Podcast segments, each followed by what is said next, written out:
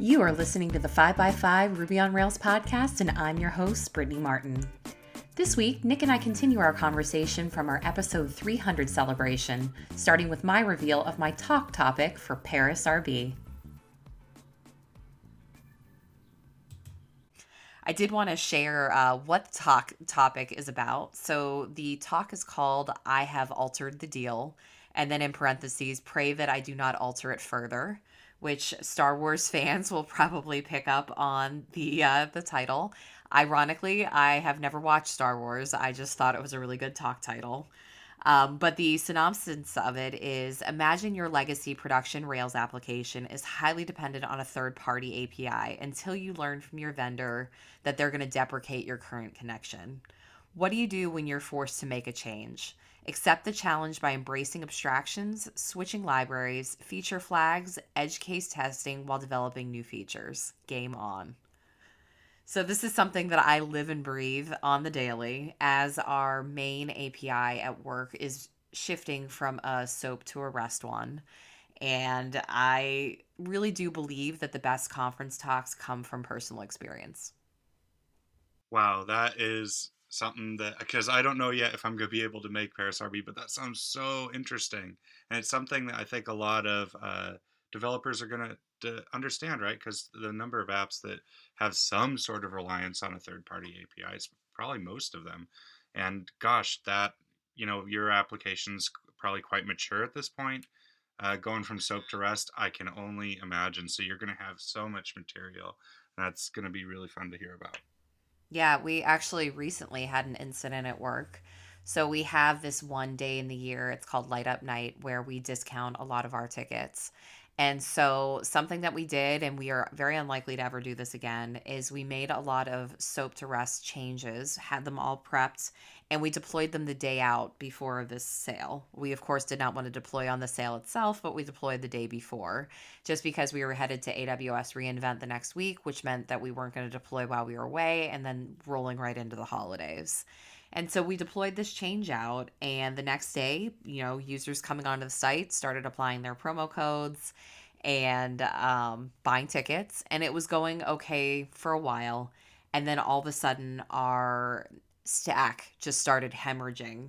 The memory just went up on all of our servers, went really high on our third party API that we host internally.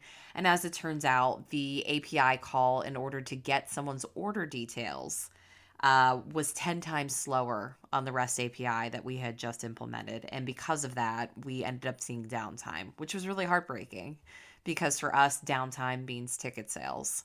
And so it really caused us to sit down, have a meeting internally, and to discuss like how we are going to manage these soap to rest changes just because they're inevitable. Our vendor is going to take the soap API away but it's disappointing because the SOAP API in many respects was way more performant than the REST API that we're moving to. Which came first, the the change in the API and the talk idea, or the talk idea and then the change in API came in? Oh, good question. Uh, I have been working on this SOAP to REST change, no lie, over four years. They announced, yeah, they announced the change whenever I got the job at the trust. They're just like, hey, just so you know, you're going to be upgrading this Ruby on Rails application from version 2 to 4, which is already scary in its own right. But just so you know, our the site is completely reliant on the SOAP API, but they are going to take the SOAP API away. And so just be prepared, you are going to be cutting it over to REST. And so I've known that these has been coming, but it took them another 2 years until they actually revealed the REST client. And so now I'm kind of dealing with that switch now the vendor says that the SOAP API will be taken away from us next year. I'm kind of calling them on their bluff. But that being said, I certainly do not want to be caught in a situation where I don't have the information that I need. And so we're about 50% way on the cutover. But one thing that's been really helpful is that we've been kind of cherry picking the API calls that aren't as mission critical. So now I'm starting to get into the ones where it's like, ooh, this one doesn't work correctly, you're not going to be able to buy a ticket, which is the heart of our business. And that story from you as well, just, you know, having, I've never run into something where we had to do that big of a change on a third party. But from an architecture perspective, it does make you think like, you know, that API is critical for your work. But you know, it's re- there's so many APIs out there where I might just want to not do something like say with search or something and say like well okay I'll, I'll have these 25 third party integrations of which i may really really need five but then all the others i'm like ah, i'll just hook it up we'll pay 20 bucks a month and, and you know have this thing taken care of but then hearing your story you know if it kind of makes me think if i'm architecting something in the future and if i could relatively easily do it in house um, from the beginning without a lot of dev time um, that might make me think twice because it's like, well, what if this thing, you know, it could just die as well. I might sign up to something that just stops being a business or gets acquired or, you know, uh, changes their API without telling you or, or, or downtime. So it's definitely a really big, important area for us to think about. You raised such a good question because if this was happening to me with an email provider, we're so lucky in our community that we can quickly throw one provider away and pick up a new one pretty painlessly with this third party API, this is our CRM. It is the absolute heart of our business. And it's something that people that are not on the website use as well, like our box office and our phone room. And so there really is no choice other than, you know, they don't really have any competitors, but there is basically, it's just understood that we will indefinitely be using this vendor. And so I'm jealous of people that can sit down with their management team and have a thorough discussion about whether or not they're going to make up or break up with their current vendor due to a breaking API change. Yeah, it's it's just it's really interesting like um it, it's almost like there's the life philosophy of acknowledging that there's things over which you have complete control, things over which you have some but not complete control, and things over which you have no control. And I guess this applies in programming where uh, your third-party API, you you don't have any control over whether it's got 100% uptime today, or if it's fast, or, or if it does what you expect it to do. But you do have some control over how you handle, you know, uh, what, what, what it gives you or how performant it is. Obviously, you have c- complete control over um, well, maybe not complete control, but over your uh, character and how you respond to it as a team. Um, but that is it is letting something go, isn't it? And with you and with so many businesses, I mean, I've had APIs that we we couldn't operate without them, and that yeah, there wouldn't be a competitor for some of these really important ones. Six month migration to to switch.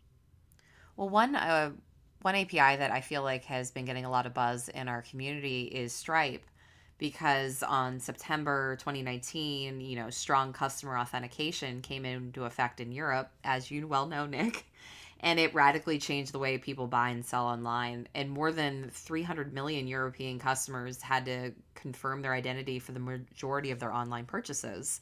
And so, because of this, Stripe had to make a fundamental change to their API, which a lot of developers had to build for. And it was not the easiest change to make. It's a very needed change, but uh, you you would have the option to leave Stripe if you wanted to, if that change was just too much for you to bear or whatever you needed to do. Yeah, and it's and it kind of goes into another uh, realm as well that we we developers don't really think about laws very much. I mean, we have to with work, but we don't wake up thinking about regulation. But since we're so international with our work, yeah, sure. If the EU passes something like, uh, uh, uh, uh, I just forgot the name of it last year, um, data protection or, or how we ought to be able serving things and people's rights and privacy. If the U.S. or the EU does it, it's really, you know, okay. Well, we'll take care of it. But it is getting more and more where you have smaller countries or communities trying to pass regulations that touch our code and how we communicate with users, and almost all are well intended, but it is becoming a situation like what would Stripe do if, uh, you know, uh, South Africa and only South Africa, you know, pass something really, really tricky? Do they just turn it off if your IP is in South Africa? Um, if there's something that they couldn't comply with with the market? Uh, and I think that's something we might be thinking about. Uh, sorry, this is quite a tangent, unplanned, but um, uh, that is something I think we'll see more of in the next decade too. Hi, this is Brian Mariani, founder of Mirror Placement, the Ruby on Rails focused recruiting firm. I was Brittany's guest on this podcast a few months ago and loved hearing from so many of you following that appearance. So I'm back to say hi because the new year is often a time developers start looking for new change or a fresh start. And uh, that can often be a job change. So if you're open to connecting, I'd be happy to share the inside scoop on how the Rails job market is shaping up for 2020. Spoiler alert, it's looking very strong. And uh, we have a lot of remote roles as well, more than ever, actually. And uh, I'm super excited about our remote roles. So if that fits your lifestyle well, we should definitely chat. And you know what? Even if you're not looking for a job right now or it's not a good time, no worries at all. I'd still love to connect and learn more about you. So when the time is right, and the right company does cross my desk, we can send it your way in the future. I've always said, you know, recruiting is all about long term relationships and not pressuring people. So if you'd like to start a new conversation or rekindle an old one, I'd be thrilled to chat. Just shoot me an email at brian at mirrorplacement.com and we can set something up. Thanks for listening and happy holidays. Um, yeah, I just have a, a couple little ones. So, uh, first off, I was talking about that Catalina upgrade and a new Rails app. So, I don't know if the listeners are familiar, but one of the big community resources that's been around a bit, but actually growing quite a lot lately, is uh, Dev Community, and that's uh, it started out I think as the pragma or uh, pro, practical programmer on Twitter it became uh, an Instagram, and it's it's got its own website for programmers to post dev.to. So if you've ever seen any dev.to links, it's from them. And I was interested in because I thought I liked the layout of their application. I like their ethos. You know, they're processing about five million, not not requests, sorry, uh, five million unique users a month, and it's growing. And it's kind of important now if you like to communicate to programmers. So it's having a look, and um, just at the time, I was also looking to work a bit more on open source and found out it's a Rails app. So it's a full Rails backend. I think it has some React style components on the front end, but it's completely community powered. I think it is a company. I think they do raise money, but it's it's very much of an ethos of community support, positivity, giving everybody a platform, and uh, and also for their, uh, how it's built. Yes, they have employees, but everybody's welcome to come in. So I thought this was a great opportunity to take an app that was probably bigger than anything I worked on because I worked on a lot of SaaS products that were smaller. So it'd be very niche, but the technical side wouldn't be as wild. But to, to take something that's getting 5 million unique users a month and go in and set it up. So I just wanted to first, it's kind of a shout out for if you want to practice working on a completely different app because maybe you've been on the same setup for two, three, four years or six months or you just want to practice more, I would recommend their application, getting it on your machine, very well documented, to just work on an app that has all these uh, integrations and uh, style, uh, like it has a robust API. It uses uh, Algolia for search, which I'd never used, so I got to see that. It does interesting things with Elasticsearch that I haven't seen. Um, just seeing how things are built, and yeah, I've also filed a few PRs and and helped out a few people on issues. So it's good for the community side of things. But um, I'll, I'll, give you a link for that. But it's a really fun repo if you're a Rails dev to see what a modern, uh, robust, heavily used Rails app looks like. I think that's fantastic. I do not know a lot about dev.to. I'd actually like to have one of their developers onto the show soon, so expect to see that, listeners. I feel like we, uh, as default, we're using Discourse for all of our benchmarking and the ability to see a very large legacy Ruby on Rails app in the open. And so having another option out there, I think is fantastic. And definitely, if they're doing something interesting with Elasticsearch, I definitely want to see it because I do a lot of Elasticsearch for a living, and it would be good for me to see uh, another implementation. Exactly. Like I I've used it in very in a very small context. I've built endpoints for external applications to use and again a smaller context. I can do all these things, but I've never had to do it at a large enough scale where a lot of people rely on it. So for example, seeing how they lay out their API for developers to hook into their backend um, is is interesting. I said, oh, that's how you handle errors at that. Oh yeah, I'll definitely use that pattern in the future. Or um, even just just looking in their controllers and, and their routing uh, and, and the gems they use, it just gives you a free chance to play. And if you struggle, guess what? It's a lovely open community, and you can post issues and get get assistance. Um, and they have a lot of issues marked help wanted and uh, uh, good first issue, and they are good first issues. So if you like things the Docker way, they have the Docker guide. I did it Docker first, which isn't my number one path, but then I ended up just doing the native setup, so that's why I felt a little pain, obviously, with the full local setup, but it's running like a breeze. And I'm just I'm just really proud that something that is that used by that so many developers is a Rails app. So it's just kind of fun to be involved. I will never be not proud of that. I get so excited when I hear a company that I have used and I'm a customer of is a Ruby on Rails application. I don't know if you've ever heard of the mattress company uh, Tuft and Needle. I'm fairly certain that's a large scale Ruby on Rails application, which is just really cool. It just proves to you that Rails is here to stay and it supports real businesses that are generating money and giving jobs to the, the Ruby community.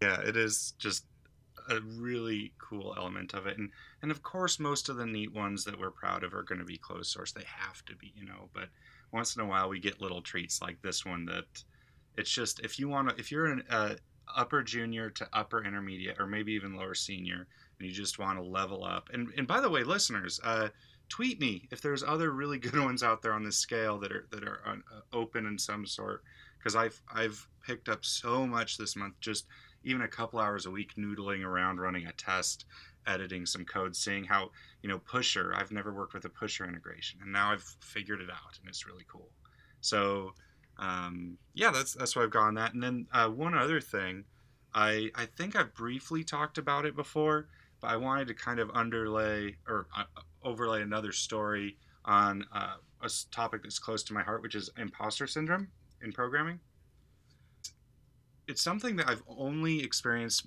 uh, up till now, really in programming. It's not that I feel like I belong everywhere else.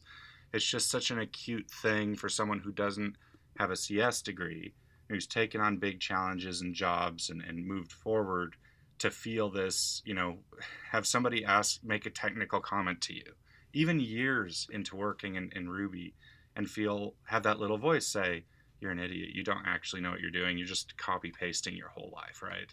You're just mm-hmm. throwing in pry and fixing nil errors. Um, and it's it's something that you know I've probably dealt with better than any time in my life now, and I'm probably the most confident I've ever been. But it's still there, and it's still something that I have to fight because it can kind of gain ground if you've had a rough week uh, with errors and work.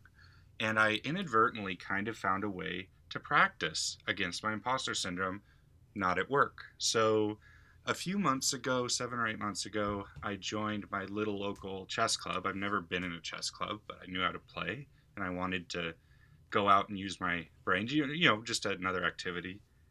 And uh, it's a, in a Cornish village. It's really tiny, so immediately, like everybody knows you. It's in a pub. It's very much picture that English countryside pub. Uh, you know, older folks mostly, a few of my age, and after about six, seven months playing with them, they started having me compete in matches. Uh, the way it would work, it'd be like four players against four players, one or two games each, and whichever side got the most points for that team would win, right? They'd be like a league and ranking and wins and losses. And about a week ago, I was playing against a gentleman uh, from the, uh, our nearest club, and I was in the middle of the match, and I, I didn't realize this till after, but I started getting hit with that same part of the brain, the same thoughts he was really moving fast and really in control. It appeared if you just looked at the game and not the board. And I started having thoughts like, "You're stupid. This fella's been playing 50 more years than you. You're not going to beat him." And then and then there'd be other thoughts that were even more sinister. He'd kind of look up from the board, and I'd think, "Oh."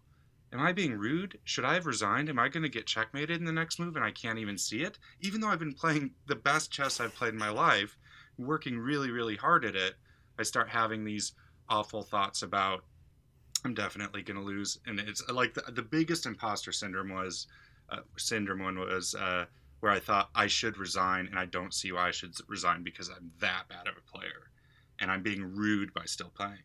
And I ended up with 20 seconds left on my clock, checkmating him and winning.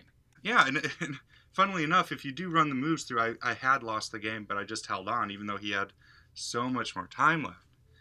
And it was, yeah, it was such a thrill to win as well. I just, I started moving and it's just, I had this choice with like 10 moves, the last 10 moves where I'm down to like a minute, minute and a half, and I don't have time to be insecure anymore. I'm like, all right, I'll make a fool of myself. I don't know this person. And just go through. And it was such a rush. But I think even if I lost, just having a completely different activity where I feel like an imposter that isn't my job and being able to just face it. And I lose most of the time because most of these people are really, really good.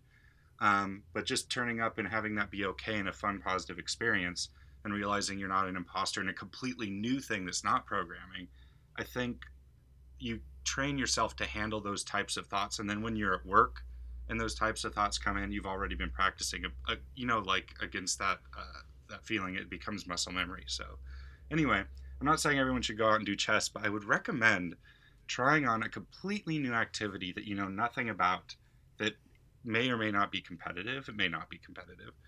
And seeing if you get those imposter feelings and seeing how you handle them. I love that. Um, I have an experience pretty similar, uh, but in a different way. So I love working out, and I've been taking Les Mills BodyPUMP for years. And so I, about a year ago, I decided that I was going to get certified as an instructor. And so I've been doing that on the side for about a year. And I recently started teaching at a local YMCA, and I've been slowly building up the people who come to my class. Now, if you've never taken a Les Mills BodyPUMP class, it's basically low weights, high rep, uh, very choreographed. You're learning these algorithms. And so you have to hit the beat, you have to encourage your students, you have to say motivational things, and you have to be lifting heavy weight yourself. So you want to be an aspirational figure. And so you're almost performing in front of these students. And as someone who doesn't have a ton of speaking experience, I'm getting there. Um, as someone who is leading these people to do something that I'm so passionate about, I get a lot of imposter syndrome because it starts running through my head. Well, am I doing a good job? It, could these students be doing something else? Could they be doing something in order to better shape their bodies, hit their goals? And just anytime the same students come back to my class, and even better when they bring their friends, it just kind of gives that imposter syndrome like a little bit of a slap, saying, like, calm down like you can lead you can be the authority in this classroom you can be the person that they're looking up to. And i completely agree with you that having those experiences outside of coding kind of lends itself to then me going into a meeting that i might be leading around a technical topic and feeling like i can be the authority on that subject and that i can present in a way that is interesting and aspirational is it's definitely a wonderful thing to be able to flex those muscles outside of work I think there might be some parallels to. Um, I remember hearing about you know pe- people focus on mental health now with uh, with programming with everything a lot more than they used to, and I remember hearing you know uh, one common technique with mindfulness or uh, CBT would be to say if you had anxiety a lot about something, um, to list out say ten things that gave you anxiety and go to the least anxious thing and just sit there and be in that situation and focus on it and just let yourself see that you're surviving and go to more and more difficult situations. This might be something very similar. Whereas if you can go to somewhere that's not programming, make yourself get that imposter feeling, see that you're not dead, see that you're not being kicked out, nobody's laughing at you, nobody's giving you a hard time. And even if they are, that you're just fine, that everything's okay, then I, I agree with you. You just then when you feel that in the, in the important context and work, uh, that you just have that confidence where I've been here, I'm fine, it's okay. And I just, again, um, like you said about supporting people newer in the community and, and, and, getting them out there, hopefully, you know, the ones that are listening can take these tools as well, and hopefully sharing it uh, gives them a chance to uh, give it a go and and help improve that because, you know, I think it's the biggest threat to getting new and junior developers uh, growing in the community into intermediate, intermediate, and senior because they're probably facing it. I remember when I was junior, it's really, really strong. So we just, you know, hopefully this will offer some encouragement to folks out. I think that's a perfect note to end the podcast today. Listeners, thank you so much for celebrating episode 300 with Nick and I. Nick, thanks again for joining the show. It's always such a pleasure to hear what you're up to. Thank you very much. My pleasure.